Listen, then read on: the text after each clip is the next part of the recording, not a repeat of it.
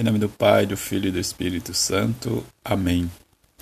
Sábado da 16 semana do Tempo Comum, festa de São Tiago Apóstolo. Evangelho de Mateus, capítulo 20, versículo de 20 a 28. Naquele tempo, a mãe dos filhos de Zebedeu aproximou-se de Jesus com seus filhos e, ajoelhando-se, com a intenção de fazer um pedido. Jesus perguntou: O que tu queres? Ela respondeu: Manda que estes meus dois filhos se sentem no teu reino, um à tua direita e outro à tua esquerda. Jesus então respondeu-lhe: Não sabeis o que está esperando. Por acaso podeis beber o cálice que eu vou beber? Eles responderam: Podemos. Então Jesus lhe disse: De fato, vós bebereis do meu cálice, mas não depende de mim conceder o lugar à minha direita ou à minha esquerda. Meu Pai é que dará esses lugares àqueles para os quais ele os preparou. Quando os outros dez discípulos ouviram isso, ficaram irritados contra os dois irmãos. Jesus, porém, chamou-os e disse: Vós sabeis que o chefe das nações tem poder sobre elas, e os grandes as oprimem. Entre vós não deveis ser assim. Quem quiser tornar-se grande, torne vosso servidor. Quem quiser ser o primeiro, seja vosso servo. Pois o Filho do Homem não veio para ser servido, mas para servir e dar sua vida a de muitos. Palavra da salvação, glória a vós, Senhor. Tiago estava na barca de seu pai Zebedeu, com seu irmão João, evangelista, quando Jesus o chamou e eles o seguiram.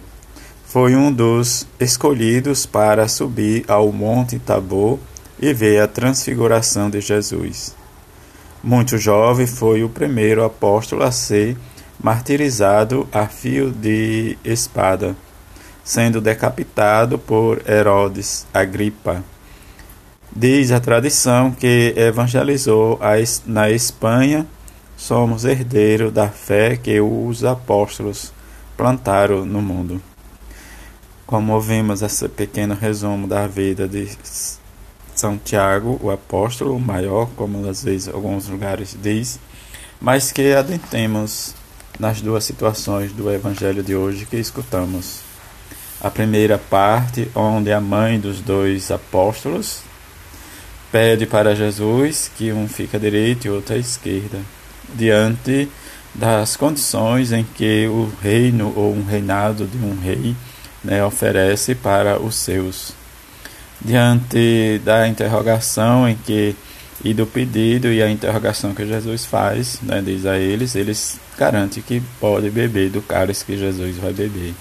De fato, né, diante do seguimento que eles fizeram à pessoa de Jesus e do Evangelho, e aí vem a resposta de Jesus. Não concede a ele, mas sim ao Pai, a, o lugar da direita e da esquerda em que, né, diz o Pai preparou. Mas vem a outra parte em que o que é ser discípulo de Jesus?